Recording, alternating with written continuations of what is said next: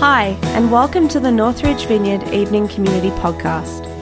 We're a church community in Sydney, Australia who are passionate about pursuing God together and seeing the world changed by His love. We hope this message challenges and inspires you.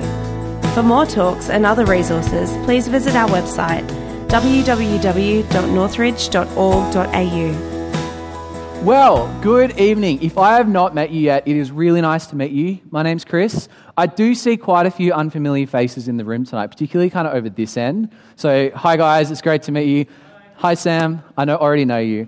Um, yeah, look, it's it's really great to meet you. If you are like just dropping in and saying hi, or if you're looking for a new church home, welcome. It's really wonderful to have you. If you are, by the way, looking to make Northridge home, go and visit the welcome table and just fill your details in on one of those little cards. And it means that Jen and I can get in touch with you during the week and say hi. It means we can give you our uh, almost weekly emails, which have been almost monthly recently, but they'll go back to being almost weekly. Anyway, you have come on a good night tonight because we are relaunching our epic series to kick off this year on the Gospel of Luke. And I say relaunching because uh, three weeks ago, Maddie McKenzie started off the series uh, which I need to say publicly say thank you to Matt because I sort of said to him, hey man, if our bub decides to come a bit late, there's a chance you might need to preach on Vision Sunday. There, oh, there you are. You might need to preach on Vision Sunday. And like two days beforehand, he was saying, hey, Chris, um, do I need to preach this Sunday? And I was like, uh, I still don't know. And then kind of Friday, Friday night, we have a baby. I'm like, hey, Matt, you need to preach on Sunday. So thank you, Matt, for doing that. That's awesome.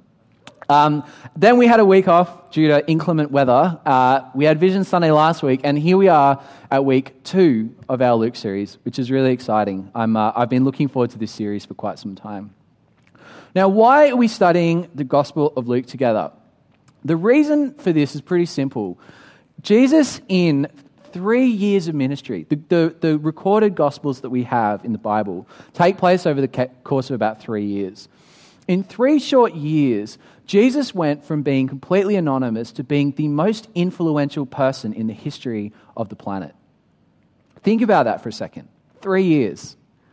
You know, whether, regardless of what you think of this Jesus guy, it's pretty safe to say that he is the person who has influenced humanity more than anyone else in history. It's incredible the way that Jesus managed to influence so many people.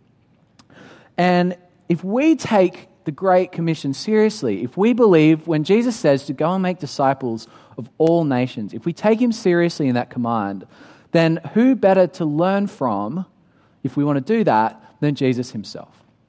So, what we're doing is as we go through the Gospel of Luke, we're having a look at uh, some of the interactions that Jesus has with different people in his ministry. And we're, we're specifically looking at the question how, how does Jesus relate to people and how can we learn from that? How can we, um, how can we live like Jesus in the way that we interact with people? And tonight we're kicking off by looking at a passage that I personally find to be one of the most challenging passages in the scripture. And I kind of gave it to myself when I was planning this series as a bit of a like a bit of a challenge for myself. Uh, it's the story of Jesus and the rich young ruler, uh, which is which I'm going to read to us shortly. Uh, it's in Luke chapter 18. So if you've got a Bible or a Bible app, why don't you open up? This would be a good one to kind of follow along with because we're going to work sequentially through the passage in the first part. So while you're opening that, I hear this whisper coming uh, from within us saying, Chris, tell us more about the context of the Gospel of Luke. To which I say, very good, that's the correct question to be asking. Um, when, when you're picking apart a book of the Bible, it's always good to know what it is you're reading. So while you're opening it up, let me give you a really brief context for this passage. So, Gospel of Luke is actually the first half of a two part volume the book of Luke and then the book of Acts. They're written by the same guy, uh, this guy called Luke, and they're intended to be read one after the other. At some point in church history, someone decided to stick the book of John in the middle. We don't hold any judgment against them, but anyway, it kind of breaks up the flow a little bit, but that's fine. We'll work with it. Now, Luke as best we understand, Luke was a doctor, so he's quite an educated guy. And at some point after the death of Jesus, he decided that it would be a really good idea to get the best, most accurate possible account that he could, he could find of the life of Jesus and the early church.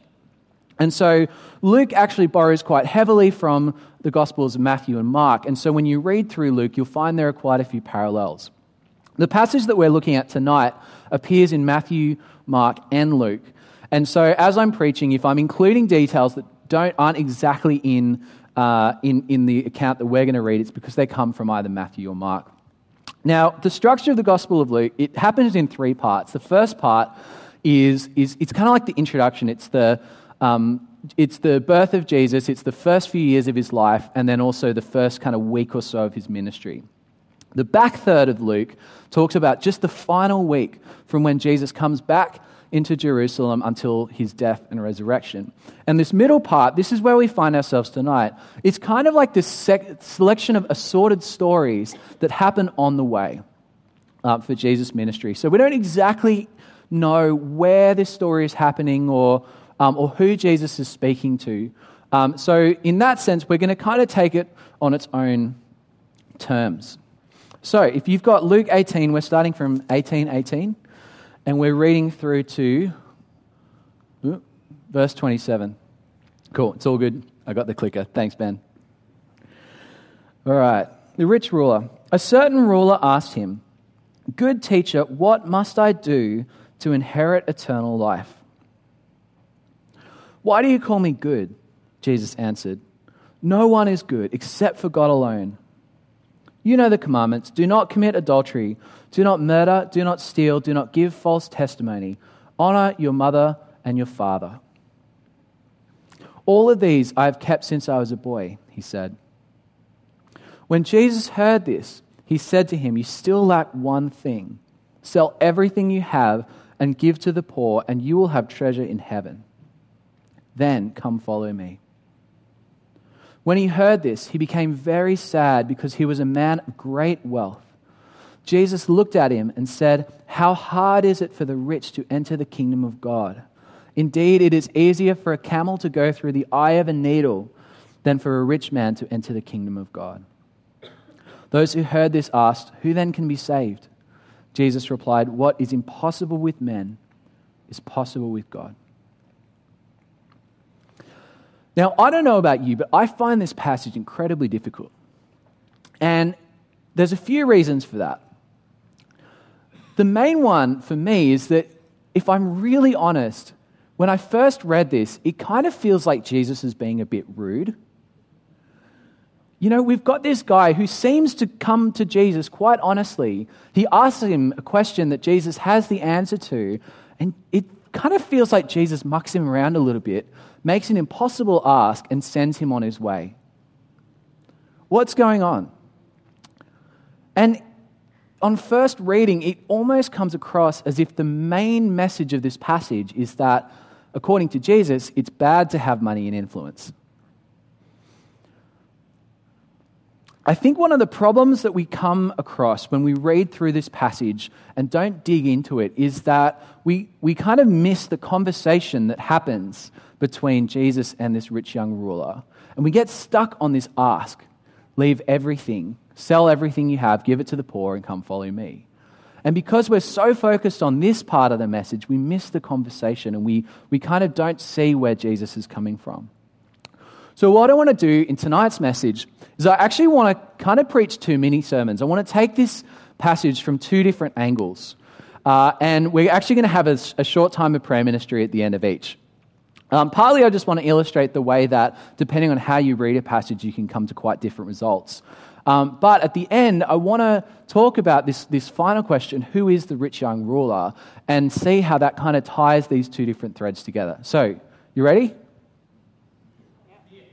Great, thank you to the four of you who answered. Um, it's, I, I should stop doing that, it's a bit too cheeky. Anyway, uh, sermon number one, I'm calling this one It's Not About the Money. Now, to, to get at this angle, we want to start with the question that the rich young ruler asks. So we get that in verse 18. He says, Good teacher, what must I do to inherit eternal life? Now, often when uh, people of authority and influence ask Jesus questions in the scriptures, they're asking it as a test or a challenge. That doesn't seem to be what's happening here. So, first of all, I think this is actually a rich young ruler coming with a legitimate question that's on his heart. The second thing to point out, which you wouldn't know unless you read a commentary, is that this, this address, good teacher, this isn't a typical um, address that you would use towards a teacher. The word that's used for good here really only refers to God, and that's what Jesus picks up on in the response in the next verse. And so the fact that this ruler has come to Jesus and said, Good teacher, it implies that he has a certain amount of respect for Jesus and also uh, quite, quite an understanding of who Jesus actually is, which is really significant. Um, finally, I want to point out that when the rich young ruler says, What must I do to inherit eternal life? The kind of life that he's talking about, it's not kind of living and breathing. He doesn't, he's not asking how to live ever. What he's asking, the kind of life that he's asking about, it's that life to the full. Do you know what I mean? Life to the full. And so here's the situation that we find ourselves in at the start of this passage. We have someone comes to Jesus who has vast resources and authority. He's someone who clearly takes his faith in God seriously. We get that when he responds to Jesus' list of those commandments.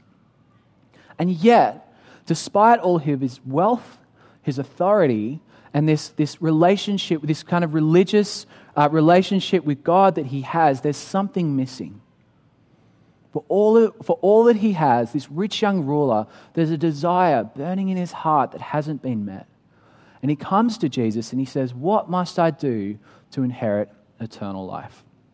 And it's not an unfamiliar narrative, is it? Is it? You know, when we think of it like that, it's, it, we start to be able to relate to this rich young ruler. You know, I think even when we have a relationship with Jesus, we sometimes find ourselves asking, there, there must be more. There must be more. Um, Jim Carrey has this very famous quote. He says, I wish everyone could get rich and famous and have everything they ever dreamed of so they can see that it's not the answer. And I kind of feel like that's the rich young ruler's problem here. So, what does Jesus say in response? Well, it's not kind of what you'd expect. You know, if someone came up to you, uh, if, you're, if you're a Christian person, if you love Jesus, and someone came to you and said, You know, I've been, I've been really, there's something missing in my life. If you're a Christian, tell me about Jesus. And you said, Well, you know the commandments, you know, honor your mother and father, don't murder. It's not quite the response you'd expect, is it? Why does Jesus do this? Well, it comes in the wording. You see, the rich, I think the wording in the question is really important. This rich young ruler, he says, What must I do to inherit eternal life? And so, even though it might seem a little bit cheeky, I think Jesus is actually responding on the terms of the question. So, I think it's a legitimate response.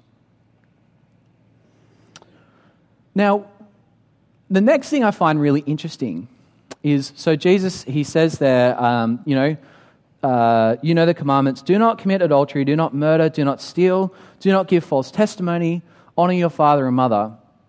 And this rich young ruler comes back and says, All of these I have kept since I was a boy. Now, to our modern Christian ears, that sounds like a little bit of an arrogant response.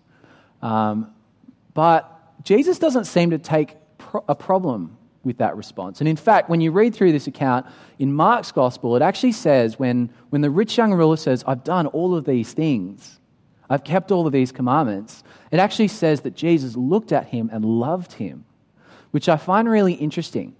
We're going to come back to that a little bit later, but I think it's important to point out at this point. This is when we get the kicker. Jesus says, One thing you lack, sell all that you have, give it to the poor, and come follow me. And this is where I personally get stuck in this passage. I want to go out on a limb here, and I want to suggest that the problem here, the reason Jesus says, sell all you have, give it to the poor, I don't think that Jesus has a problem with the rich young ruler's wealth. Now, work with me here.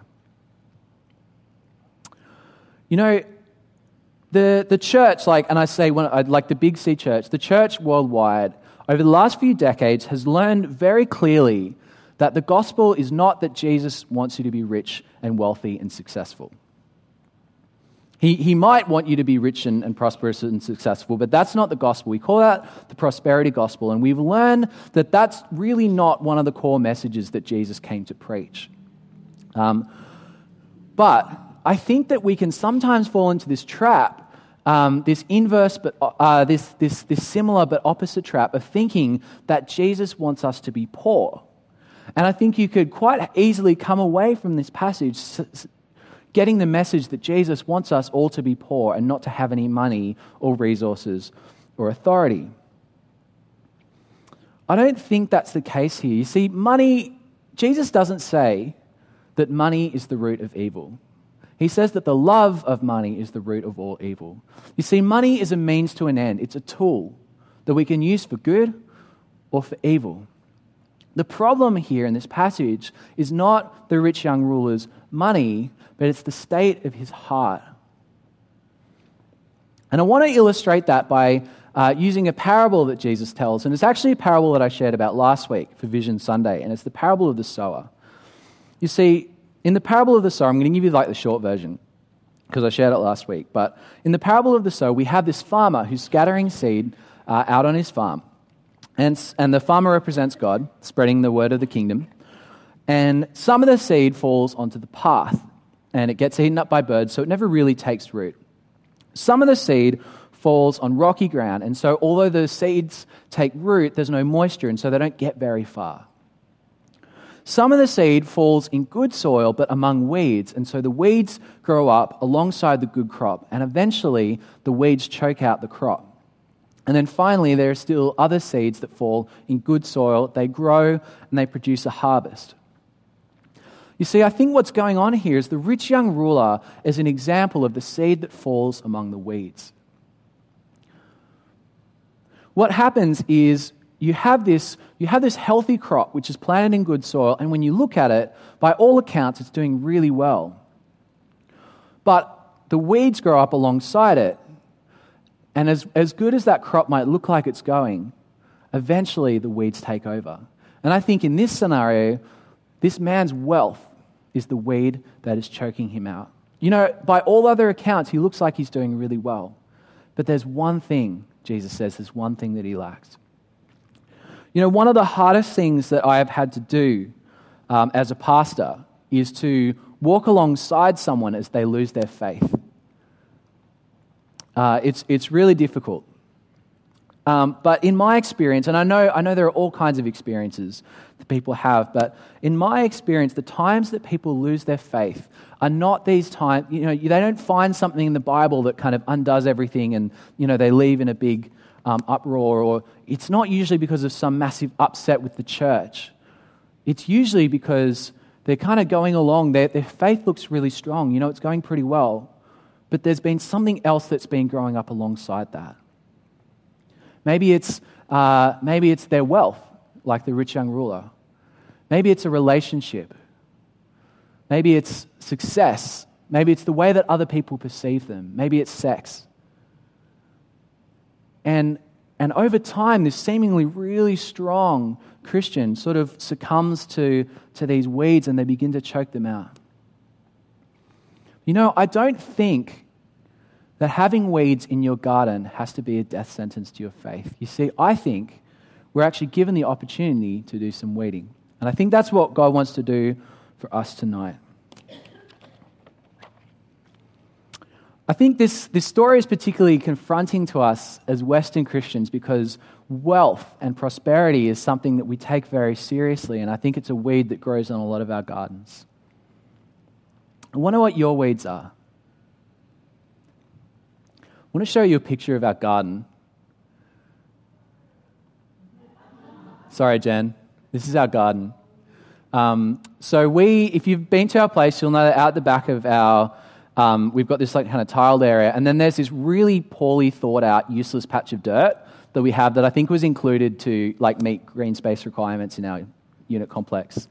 Uh, anyway, it's a bit useless, and we have all these weeds that grow um, over our neighbour's back fence, and so we kind of have this six month cycle where um, the weeds get cleared, and then they reseed, and then they grow back. Um, now, I could get in there and I could clean our garden. I could get, get rid of all of the weeds. It would take me all day, if not two days. Uh, and I would probably do a bad job. I'm really bad at gardening. So, what we do is we have our friend Garth. Um, he, I told him about this earlier and he asked if he could uh, supply some business cards, but I said no. But um, we, have, we have our friend Garth, who's the landscaper, and we call Garth. He comes over an hour, maybe an hour and a half, and all the weeds are gone. And then he sprays down the ground so that they don't grow again for a few months. Now, we probably should call Garth to do this a little bit before he gets to this point, but that's another story. But what, the reason I'm telling you this is that I think sometimes when we see mess in our lives, we try and clean it up on our own. And we think, you know what, I, I've got this, I can deal with this. And you know what, the truth is, you probably can, but there's someone who can do it much faster and much better than you can, and that's Jesus. And so, what we're going to do is we're going to ask Jesus to come in and do some weeding. So, we're going to, we're going to have a short time in ministry now, mid talk, and then we're going to continue on. Uh, so, everyone stand. If you are falling asleep, you can wake up now. Awesome. Everyone stand up. Now, how is this going to work? I'm going to invite the Holy Spirit to come. Uh, this, this whole weeds thing, I think if you're sitting here thinking, you know what, I'm probably all good, I think, I think I've got most of my life in order, and that's kind of the danger zone for this. Um, sorry to, to kind of burst the bubble. Maybe you are all good, I don't know your heart, but the Holy Spirit knows your heart. So we're going to invite God's Spirit to come and speak to us. And if He reveals that there's, there's something in your life, maybe that, that's kind of growing up alongside your faith that has the risk of choking it out, then, uh, then I'm gonna, we're going to ask him to highlight that to us. And if he highlights something like that, then uh, I'm going to invite you to, I'm going to kind of lead you through this, but I'm going to invite you to pop your hand up, and people around you are going to come and pray. Now, really importantly, no one is going to ask you what that weed is. I realize it could be quite confronting uh, to talk to strangers about your kind of dirty laundry um, or your, your dirty garden, like I've got up uh, on the screen. But when no one's going to ask you, the only prayers, if you're praying for someone, the only prayers you're allowed to say are, Come, Holy Spirit, more, and thank you, Jesus. Is that cool? We can do that? Awesome. And the Holy Spirit is going to do the uprooting of the weeds. So, um, if you find it helpful, you can put your hands out in front of you like this. It's just a symbolic way of saying that you're open to what Jesus wants to do. You don't have to do that if you don't want to. You can close your eyes, and I'm just going to say, Holy Spirit, come. Holy Spirit, come. Thank you, Lord.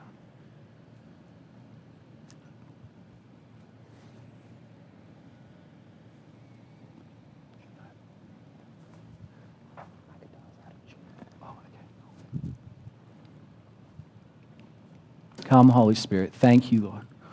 Lord Jesus, if there are any weeds in our lives, if we are in the danger zone, if there are things that are fighting for that first place in our hearts, Lord, would you reveal them to us now? Reveal them, Lord. And some of you already know what that is. Some of you already know. Just keep your ears open because I believe there are some of us who are still waiting to hear what that is. Lord, reveal that to us now. You, Lord, you know our hearts. You know our hearts. Now remember, no one is going to ask you what the weeds are.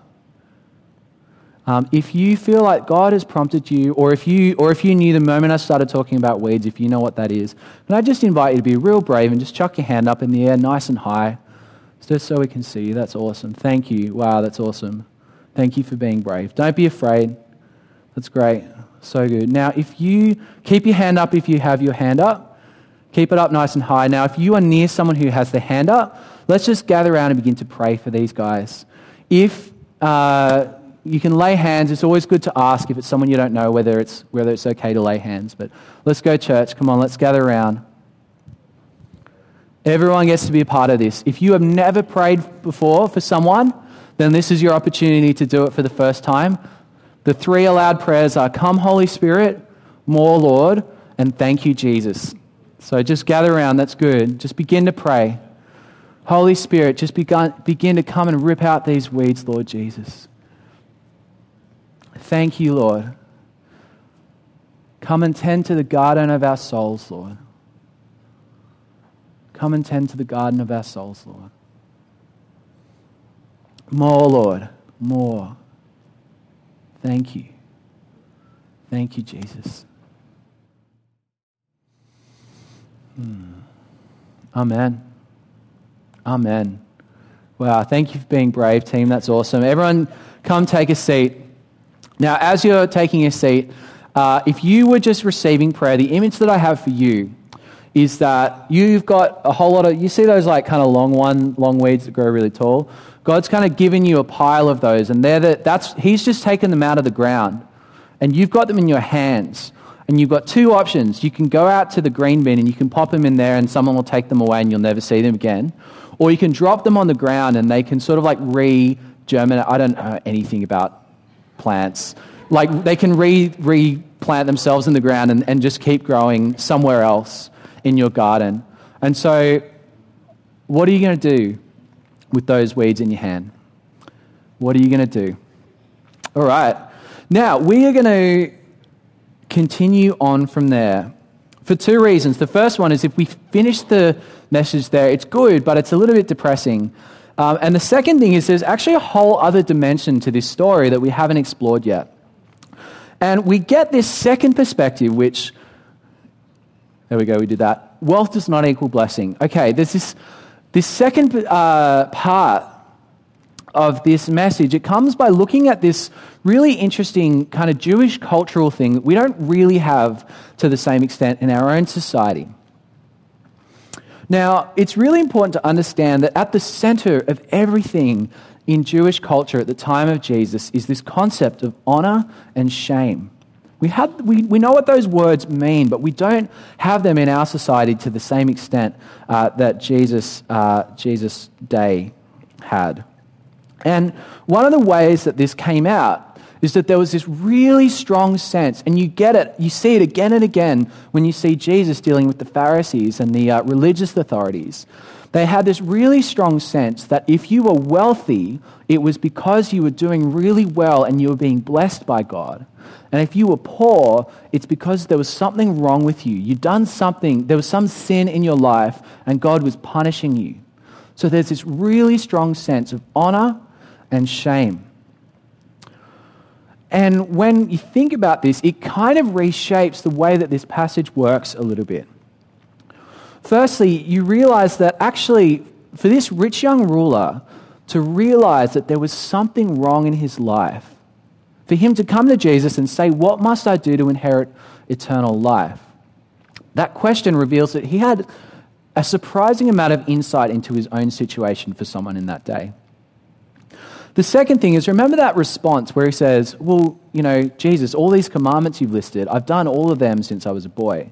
Remember that response and how that's a bit jarring to us? This is probably the reason why he responded in that way. You know, he's, he's young, he's rich, and he has a lot of authority.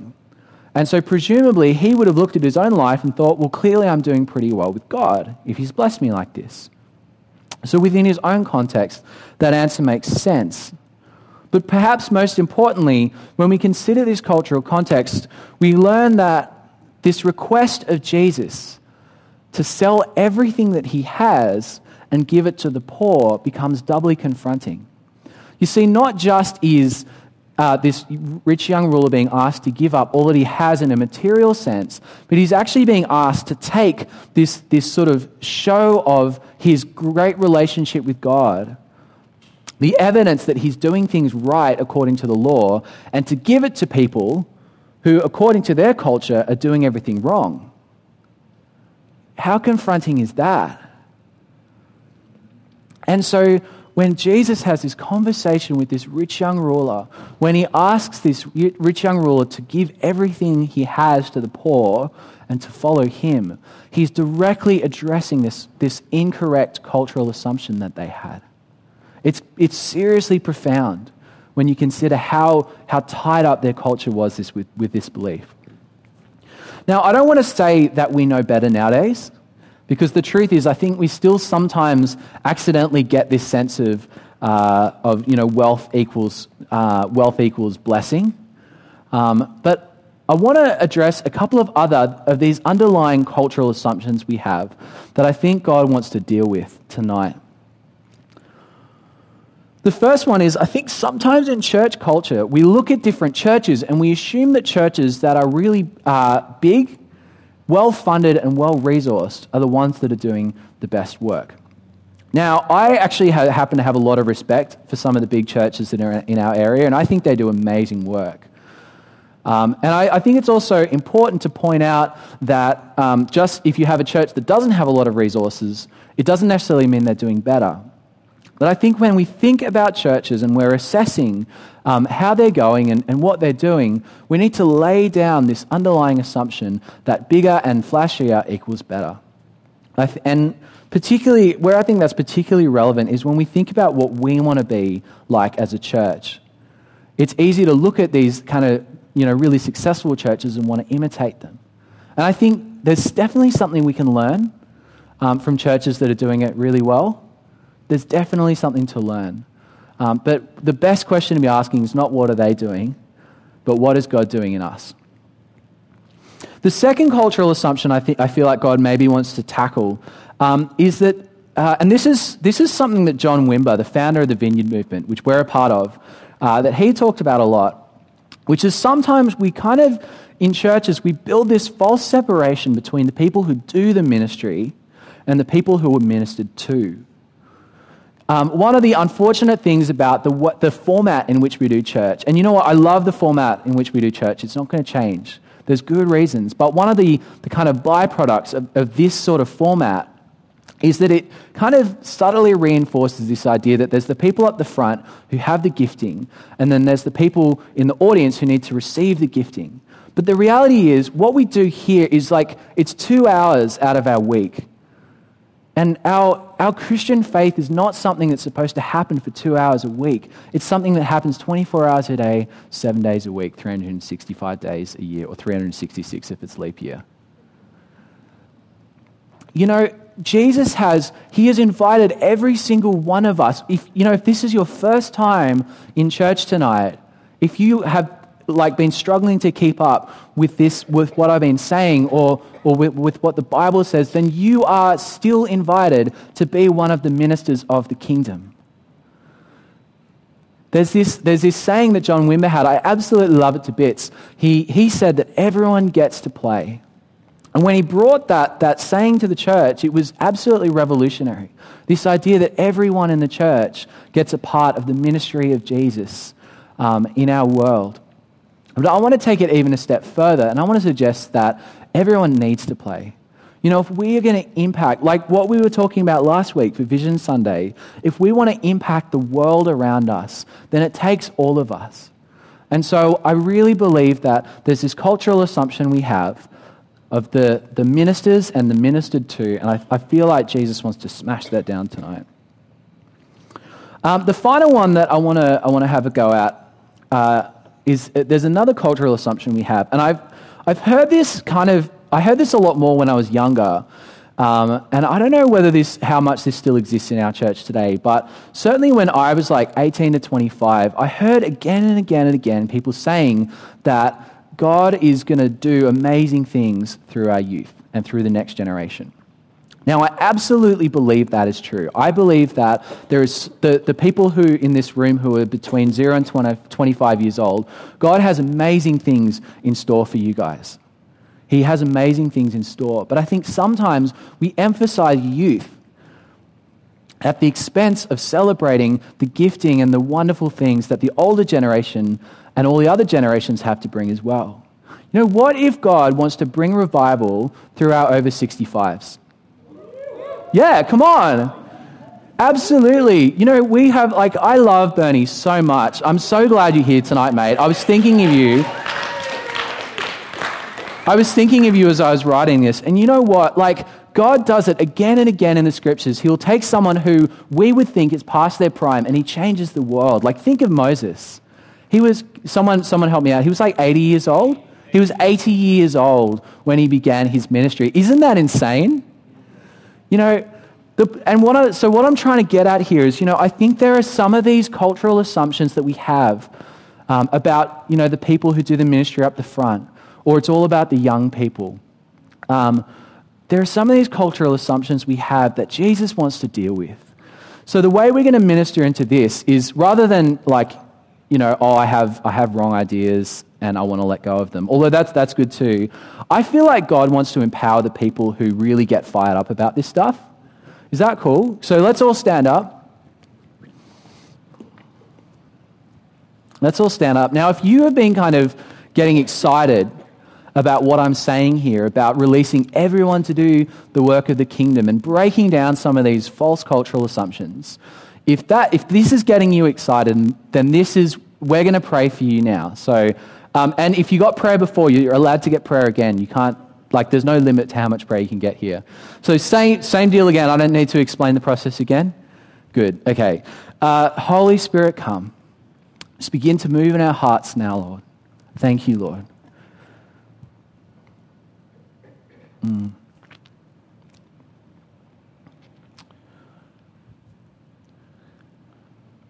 Lord, just begin to reveal to us some of the lies that exist in our culture, some of the, uh, the systems of, of oppression that keep people down, that stop people from stepping into their full destiny as the people of God. I just believe that there, is, there are particular issues that just really make you angry. That there's a bunch of you who are just almost feeling this sense of rage as you think about these problems. And I just sense that the Holy Spirit is, is putting on you like a fire. Um, and he, he, he wants you to pay attention to that because he hates injustice. He hates injustice. And in this time in ministry, I believe that if that's you, if you're feeling that kind of fire about a particular issue, I don't know what that issue is. It doesn't have to be one of the ones that I listed. Um, if you are feeling a, that, that kind of fire in your heart, then what God wants to do tonight is He wants to equip you to help be one of the ones that breaks that down. So if that's you, um, can I just get you to put your hand up nice and high? That'd be awesome. Don't be afraid. Everyone gets to participate in this. If you're fired up about injustice, put your hand nice and high. Nice and high so we can see you. Now, no one's going to ask you what the thing is. It's the same deal as before. That's between you and God at this point. Um, but if, you, if there is someone with their hand up uh, near you, can we just begin to pray and just begin to bless these, these people? Three prayers are allowed. Come, Holy Spirit, more, Lord, and thank you, Jesus.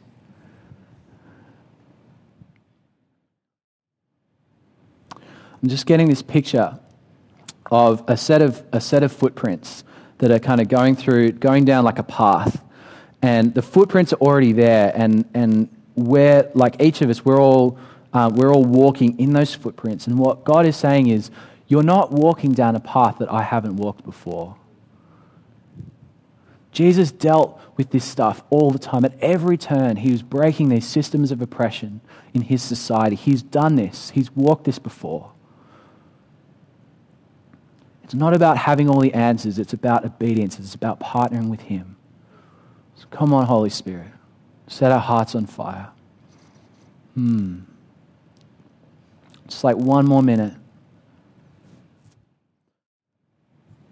Right. In a second, I'm going to say Amen, but I want you to stay standing and stay where you are because we're going to do one more thing before I finish up. Amen. So, Amen for you guys. Now, I just, I really, when I was saying that thing about all of all of the generations bring like doing the work of the kingdom i feel like god was really on that word. So if you are i'm going to make the cutoff. If you are over 50 years old can you put your hand nice and high in the air? We're going to pray for you because i feel like god wants to bring do a new thing. I feel like god wants to do a new thing through um, through through the older generations say that so lovingly as well, by the way. Just kind of like going past the elephant in the room. All right, if there's someone with their hand up, come on, let's get around these guys and let's just let's really pray for these guys and girls. Let's just release that blessing to do the work of the kingdom. Lord Jesus, thank you that no one is disqualified in your kingdom, that no one is disqualified. Lord Jesus, I just sense that you are doing good work through these beautiful people. You are doing good work through these beautiful people, Lord. You are doing a new thing. That there is a fresh outpouring of your spirit coming. Lord, I thank you for the collective wisdom that is in this room, the wisdom that has come from years of doing the journey well. Lord, we really need that. We need that, Lord. We recognize that we need that. So, Lord, would you just release that in Jesus' name? Lord, I pray for a new sense of, of unity between the generations. New sense of unity between the generations, Lord. Please, Lord, just release that. Lord, give us the humility to learn from people who've gone before us. Give us humility, Lord. Lord, I just pray for a fresh outpouring of your Holy Spirit. Thank you, Jesus. Amen. Amen. So good. All right. We are a little bit over time, so just take a seat wherever you are now. We're going to kind of wrap this up in like two minutes. Because there's one really, really important bit that we haven't touched on yet. We've talked about. We've talked about the fundamental problem um, that we find in this rich young ruler's heart, this weed of wealth, and the way that it was choking out his relationship with God. We've talked about these underlying cultural assumptions that we have and the way that this passage demonstrate, demonstrates the way that Jesus came to break those cultural assumptions um, and release everyone into ministry. Um, but up to this point, aside from a little bit of what I was talking about in our prayer time the first time, basically all of this depends on us. Like, of course, we're recognizing when we're praying that we need God's Spirit to empower us. Um, but we've talked a lot about what I can do. And you see, that the, the problem with doing that is that's the same problem this rich young ruler made. He came to Jesus saying, What can I do to inherit eternal life? And do you see the problem with that question? And so I want to finish by asking the question who is the rich young ruler? And I want to kind of mess with your minds a little bit because I believe that there's actually two rich young rulers in this passage. There's the rich young ruler, and there's Jesus. You see, you have the King of heaven, the Son of God Himself, to whom all authority belongs in heaven and on earth. And yet, Philippians 2 5 8 uh, in your relationships with one another, have the same mindset as Christ Jesus, who, being in very nature God, did not consider equality with God something to be used to his own advantage. Rather, he made himself nothing by taking the very nature of a servant, by being made in human likeness. And being found in appearance as a man, he humbled himself by becoming obedient to death, even death on the cross. You see, in Jesus, we have a rich young ruler who deserved all wealth and authority. He had it all in heaven, and yet he chose to give all he had to serve the poor. You, you see, Jesus, when he, makes, when he makes this impossible ask to the rich young ruler, he's not asking him to do anything that he wasn't willing to do himself. You know, just a few verses later, and, and you'll notice we haven't even touched on this bit yet, but Jesus says it's like for a rich person to enter the kingdom of heaven, it's like a camel trying to go through the eye of a needle. It's just not possible for us. But it is possible for God. And that's exactly what Jesus did on the cross. Jesus did the impossible. He gave up everything that he deserved the one person who deserved God's love. He gave up everything on the cross, He poured it all out for us. And through that sacrifice, through what He did, in the way that He emptied Himself, He made it possible for us to make that journey too. You see, if you want to see these underlying cult. You know, if your heart's burning right now for some of these, for breaking some of these systems of oppression that we have in our society, if you are, if your heart is burning to do some weeding in the garden of your soul, the good news is that you don't have to do it yourself. You know, doing it, doing it properly, doing it in an eternal way, it's not possible for us, but it is possible for Jesus, and He made a way through what He did, through His death, and through His resurrection. So, I'm going to ask you to stand one more time. We're going to pray, and then we're going to go to supper. Hmm. Well, Lord Jesus, we just we thank you for the cross. We thank you for the cross. Lord, we just want to recognize that in all of our strength that there is nothing that we can do on our own to inherit eternal life. The task is just too difficult. But Lord, we thank you that through your death and resurrection you achieved that for us. That you made a way where there was no way. That you are the God of the impossible. And so, Lord, whatever it is that has captured our hearts tonight, Lord, I ask that as we go into our week, that you would continue to do that work. Lord, that this wouldn't just be a, a moment of inspiration. Lord, that you would just continue to draw us deeper, Lord. Lord, we want to be those seeds that are planted in the good soil. Lord, we want to see a harvest. We want to see a harvest from the way that you are investing in our lives. So, Lord, we, we, we say thank you and we say yes to all of your plans for us.